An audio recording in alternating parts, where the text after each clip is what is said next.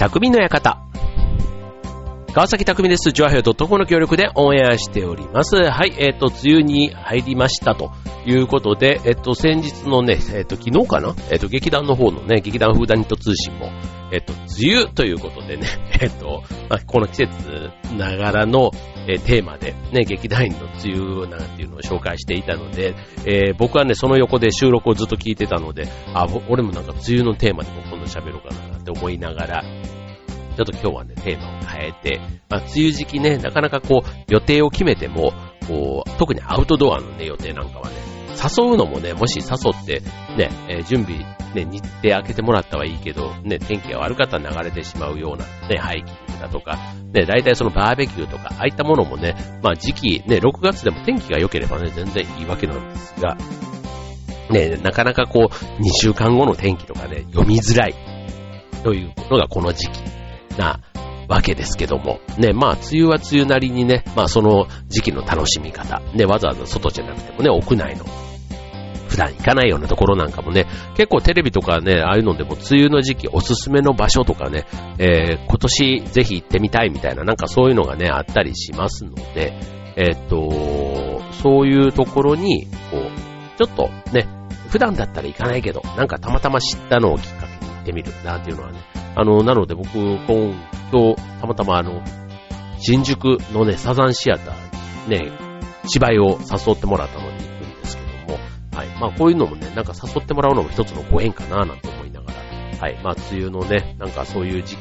だから誘われたのか、ちょっとそのあたりはよくわからないんですけども、はい。まあ屋内のね、イベントは絶対あの、手、腕の結構というか天気関係ない、ないですから、はい。そういったものもいいなと思うんですけども、ちょっと話変わりまして、えっと、う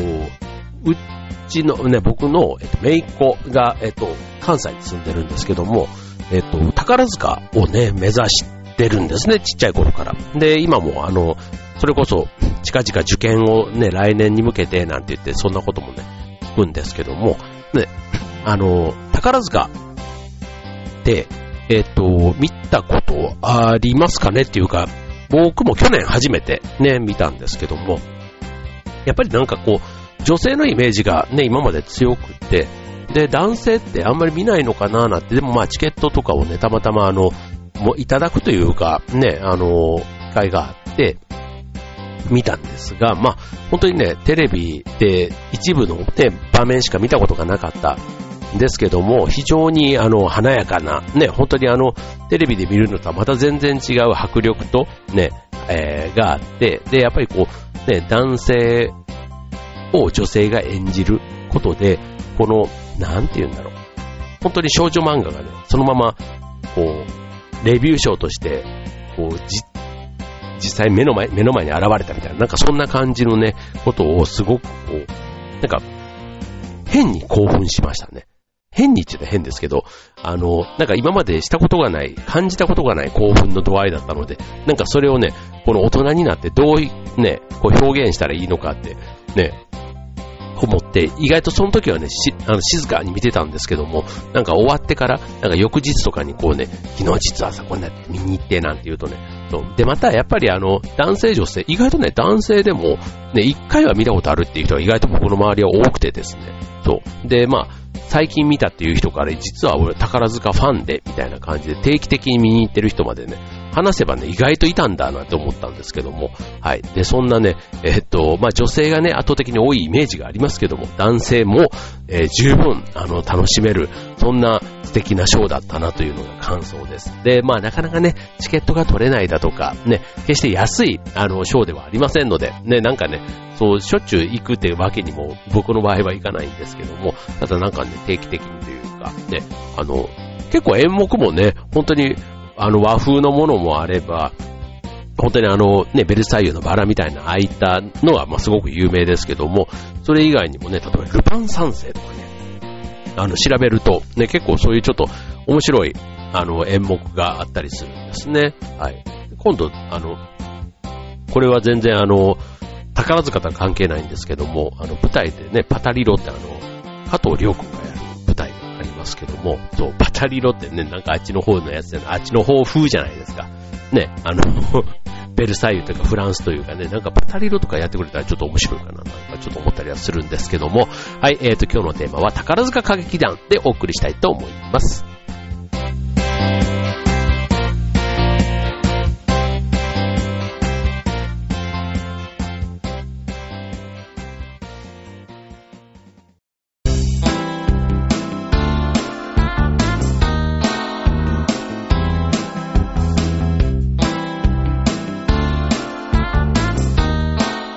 はい、えー、今日のテーマは宝塚歌劇団ということでね、まあ知ってるようで知らない。ね、僕もあの、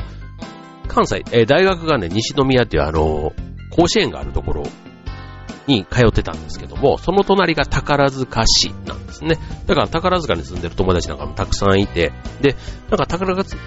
宝塚歌劇団自体は非常に馴染みがあるんですが、ただね、やっぱりなんか直接ね、見に行くというよりは結構大人が見に行くみたいな、そんなイメージもあったりとか、あとまあ女性のね、イメージも。強かったり、ただ一方でね、通学で使ってた、ね、えー、電車とかには、その宝ジェンヌの予備、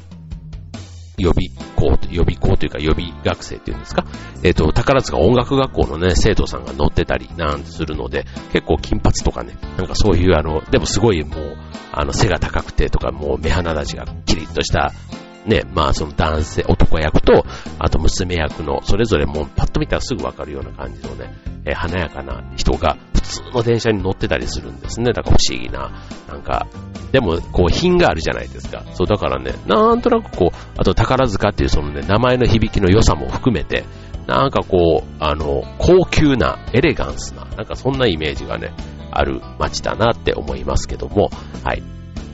で、えっ、ー、と、そんな宝塚歌劇団ですけども、あの、意外と知らない人、ね、あの、細かくは知らない。ね、組はなんか、えっ、と、5つあって、で、えー、5つ目は結構新しい、なんていうことぐらいは知ってる方いると思いますけども、今日はだからね、ビギナー向けのね、宝塚歌劇団知ってるようで知らない、ね、あんまり知る機会がなかった、ね、そんな宝塚のことをご紹介していきたいと思いますけども、えっと、宝塚歌劇団、今年2018年は創立104年、ね、104年、まあ、うん、だじゃあなんだっていうね、その104年。だから、2014年が創立100周年。ですね。はい。で、えっ、と、組数、ね、えっ、と、5組あります。えー、花月、雪、星、空。ね、空っていうのは宇宙の宙と書いてね、空組なんですけども、これあの、えっと、いきなり5組あったわけではなくて、まあ、その一番新しい空組っていうのはね、最近できたみたいなイメージで、ね、言う方をいますけども、実はこの新しいと言ってもね、えー、生まれたのは1998年、平成10年なんですね。だからもう20年前の話ということなので、はい、もう、あの、だいぶ経ってます。はい、だいぶ経ってます。はい。で、あとこの5組以外には、えどの組にも出演できるベテランの生徒が在籍している戦火という組もありますと。いうことなんですね。はい。で、宝塚、ね、何人在籍しているのかと、合計400名近くね、在籍しているそうなんですね。で、これ一組に70名から80名、で、戦火には約10名在籍しているということで、で、毎年、えっと、約40名が入団し、同じぐらいの数が、えー、の宝ジェンヌが退団していくと、ね、いうことなんですね。まあ、小さな、ね、なんかあの宝塚っていう世界の中でもね、なんか、あ、そんな40人もね、あの、入ってくるのはね、こう宝塚音楽学校の生徒さんのあの入学式のね、様子なんか見てると、あ、なんか40人ぐらい入ってんのかな、みたいな感じはなんかイメージがつくんですけども、あ40人も辞めていくの、まあでもそうしないとね、どんどんどんどんあの増えていってしまうので、多分その辺はね、こう競争の世界というか、ね、こうショーに、ね、出演できる、ね、ああいうトップスターになれる人から、そうじゃない人までね、いろいろ多分競争があるんだろうなと思いますけども、はい。で、ちなみに宝ジェンヌ、ね、えっ、ー、と、まあ、全員未婚なわけなんですけども、年齢なんかもね、公表されないそうですね。はい。まあ、とは言ってもね、こう、大体もう今の時代ね、本当にもうあの、ウィキペディアじゃないですけども、情報がすごいですから、ね、まあ、宝塚音楽学校に、どこどこ高校から、ね、えっと、宝塚音楽学校って中学校卒業のタイミングから高校卒業のタイミングまで、だから4年ぐらいね、えー、受験という意味ではチャンスがある。そんなね、面白い学校なんですけども、まあだからその入団した、えっ、ー、と、入学というか、まあ、初舞台？初舞台って言っていいのか、その音楽学校を卒業したタイミングって言っていいのか、まああるんですけども、まあそこ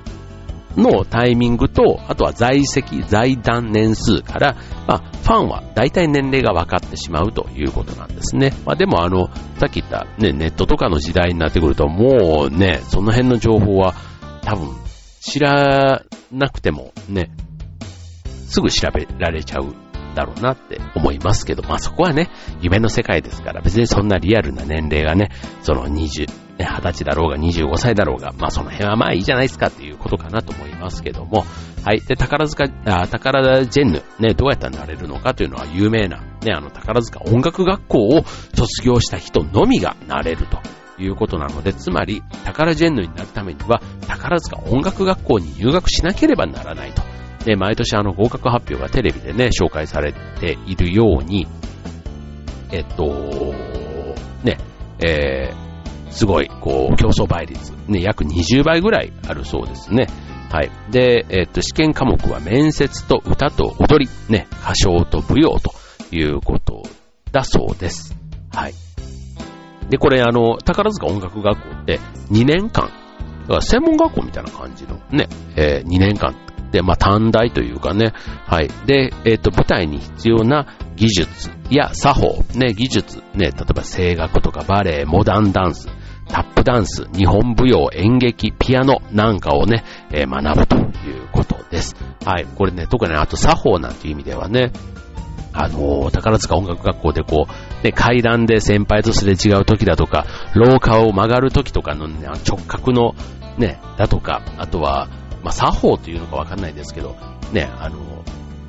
小豆色の阪急電車に先輩が乗ってるかもしれないから、電車が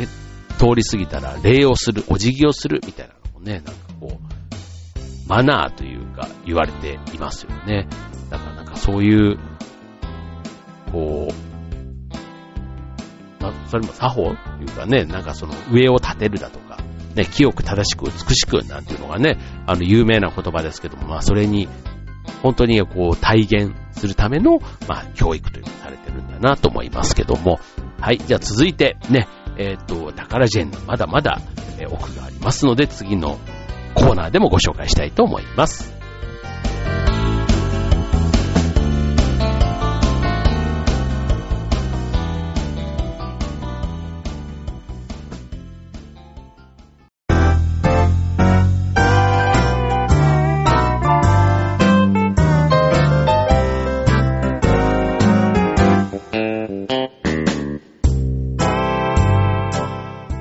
今日のテーマは宝塚歌劇団ということでね、はい、えー、宝塚、本当にね、見るの、見てみると、ね、あの、聞いてたのとはやっぱり百分は一見にしかずっていう言葉があるようにね、一度はね、見て損はありません。はい、あの、本当にね、そんなショーだと思います。はい、で、えー、続いて、宝ジェンヌ、ね、あの、芸名をね、みんな持ってるじゃないですか。で、本名はね、基本、公表しない。ね、使用するのは芸名と相性のみということだそうです。でちなみに、えっ、ー、と、宝塚歌劇団の芸名のね、まあ、謎ということで、えっ、ー、と、まあ、これね、子供の名付けと一緒で、えっ、ー、と、まあ、結構やっぱりこう、苦労するわけですよ。ね。えっ、と、で、タッカーラジェンヌの、その、芸名、ね、いつ考えるのっていうと、これね、えっと、実は誰かがね、よくあの、たけし軍団とかだとね、こう、たけしさんがこうね、つけて、みたいな話でよく聞きますけども、えっと、宝塚、宝ジェンヌの場合は、入団する半年前、つまり、宝塚音楽学校の本科の夏休み頃に考え、考えた芸名を学校に提出するということなんですね。はい。で、で、例えばあの基準、自分がこれにしたいと思っても、それを必ずしもつけられるわけではないということで、一応基準があるそうです。はい。で、えっ、ー、と、本名は NG と。ね、名前は OK ですけども、名字の部分は本名をつけてはダメということ。あと、読みやすい、書きやすい。ね、あまりにも漢字が難しい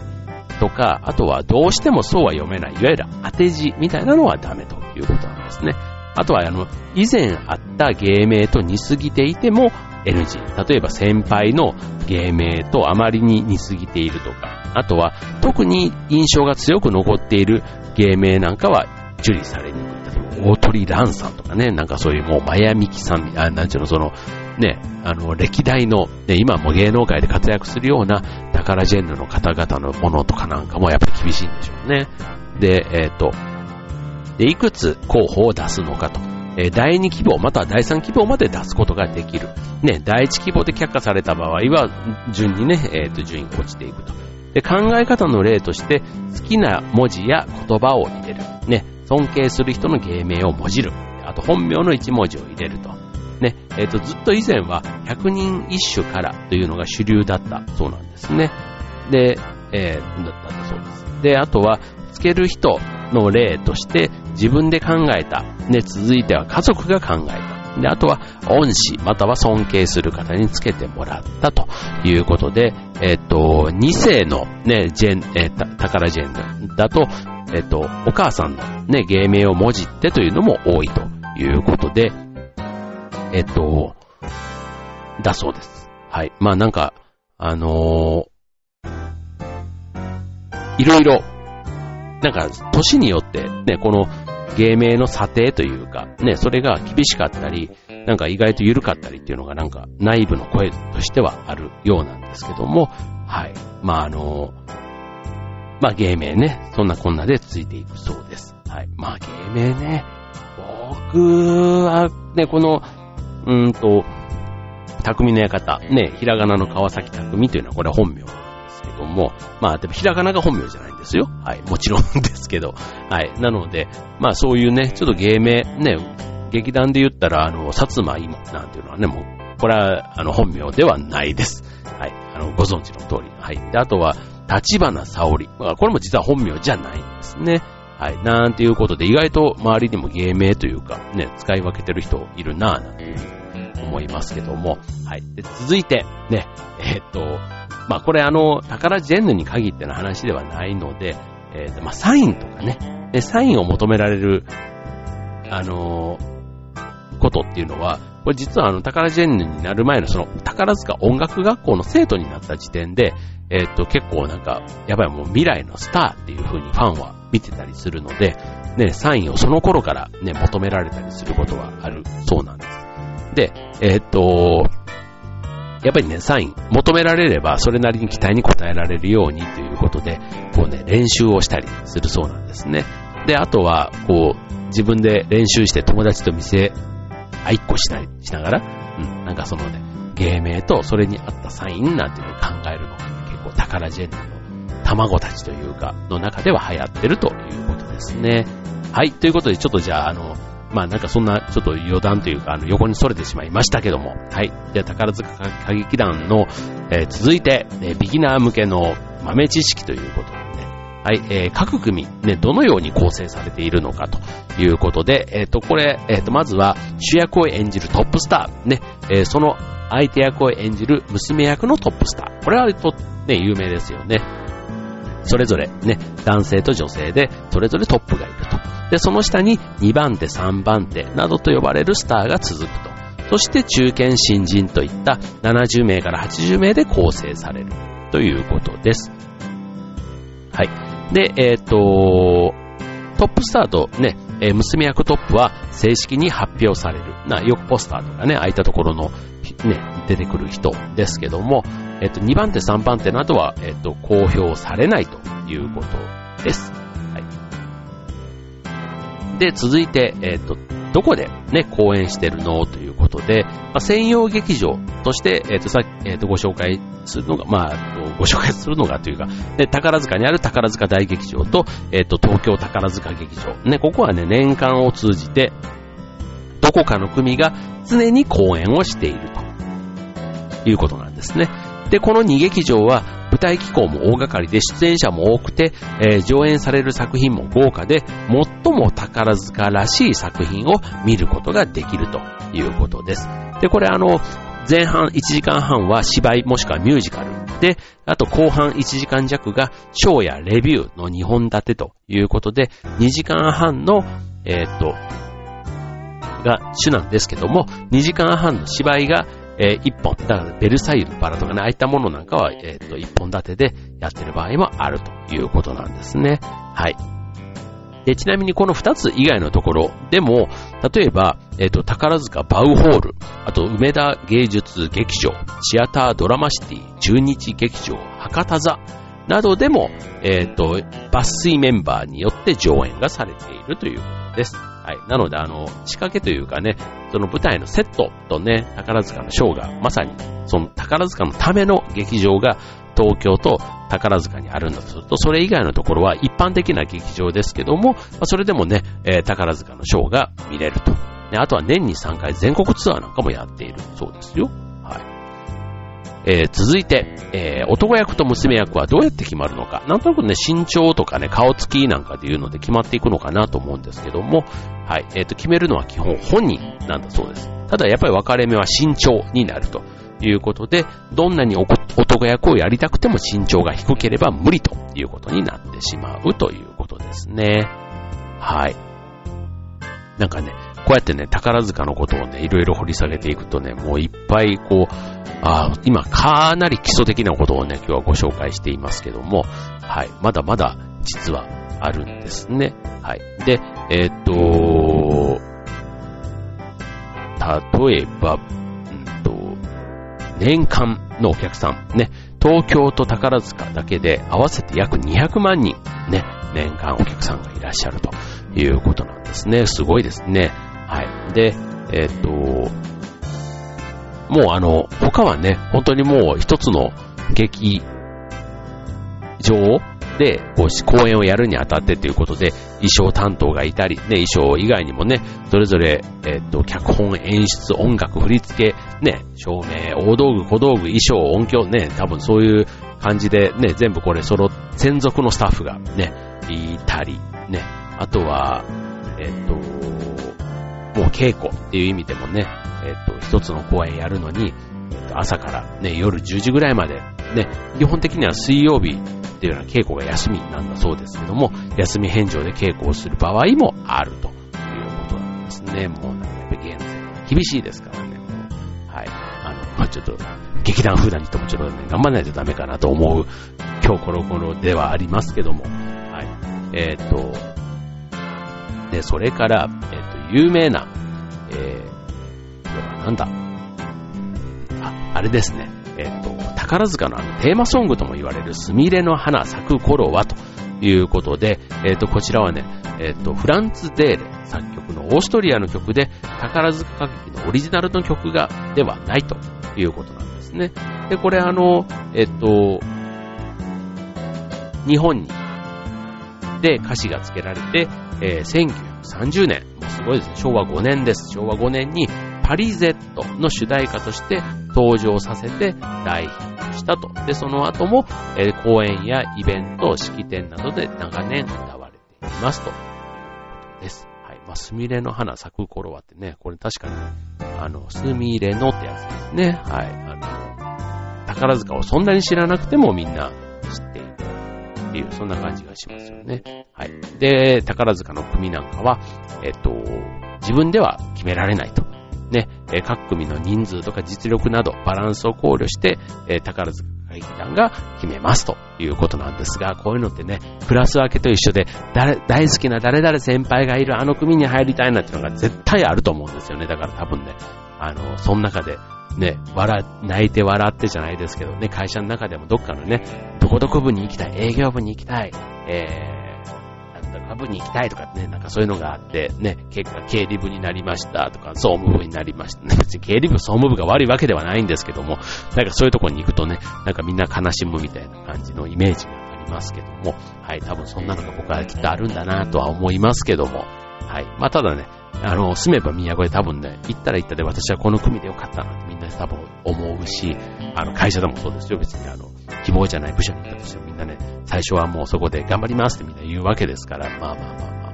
まあそれでね、うまくこう、適応していくのもね、えー、力になってんじゃないかと思いますけども、はい。で、続いて、えー、一度対談して、まあ、いきなり対談の話ですけども、はい。えっ、ー、と、まあ、その前に、えー、組が変わることはあるのかというね、質問ですけども、えっ、ー、と、これもさっきのあの、配属と一緒で、えっ、と、各組の、えっ、と、個性とバランスを良くするために、相性のいい相手役にするためなどから人事異動をする。それを組替えというそうです。というのがあるそうなんですね。で、続いて、え一度対談した後、その後復帰できるのか。ね、これはできません。ということです。で、ただ、振付家などとして、スタッフとしてね、新た、改めて戻ってくる人っていうのはいるそうです。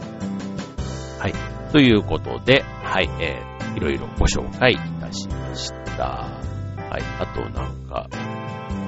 ちょっとご質問。はい。えーストーリー、ね、宝塚であるストーリーはすべて宝塚のオリジナルの作品なのかということで言うと、そんなことはないということで、あの、ね、さっきからご紹介しているように、えっ、と、ミュージカル、小説、映画、漫画などを原作に脚色して作られた作品もたくさんありますということで、例えば海外ミュージカルだったらウエストサイドストーリーとか、エリザベート、ファントム、ロミオとジュリエット、あと文学作品で言ったら、赤と黒、カラマーゾフ兄弟など、えー、あと映画だったら風と共に去りぬ、雨に歌えばカサブランカ、麗しのサブリナ、オーシャンズイレブン、チャルウィーダンスなんていうのをね、あと漫画、ベルサイユのバラ、ブラックジャック、ね、あとメイちゃんの羊とかね、えー、相棒とかね、ジンまで、なんかテレビドラマですよ、これ。ね、そういうのまで、えー、作品としてあるということなので、えー、いろんな、なんか、こう、テレビで見た、ね、テレビドラマの相棒なんかがね、実際に宝塚になったらどうなるの？ね、相棒ファンでも一度はちょっと見てみたい。ね、そういう、あの、内容になってるんじゃないかなと思います。